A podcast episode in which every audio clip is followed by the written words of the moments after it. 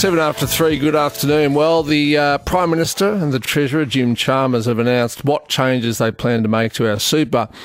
Now, there's actually some good news here. Uh, the era of speculation about how our super is going to be rated is now over, and the facts are in. Now, I'll play you a bit of what Anthony Albanese had to say in a moment, but um, basically, only the super of quite wealthy people is going to be gone after. So you have to have a super balance of more than $3 million before any of these changes impact you. Apparently, it's somewhere between 50 and 80,000 people in Australia have more than 3 million bucks in super. So that's 0.5% of the adult population. The other 99.5% of us can sleep at night knowing that for the time being, the government has not raided our super. Secondly, it's not going to be retrospective.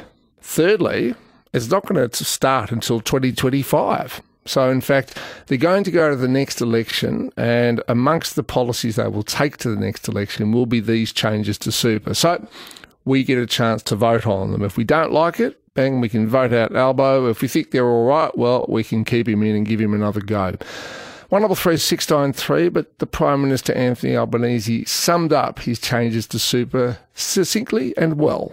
And today I'm announcing that earnings on super balances above $3 million will have a concessional rate of 30% rather than 15%.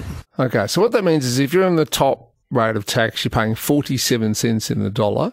The money you have in super above $3 million will be taxed at 30%. Previously, it was taxed at 15. So there's still an incentive to put money into super, even more than 3 million bucks.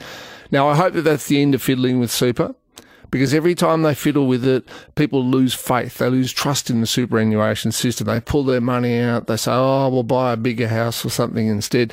So there you go. Unless you've got more than $3 million in your own personal super fund, you are not affected by the changes.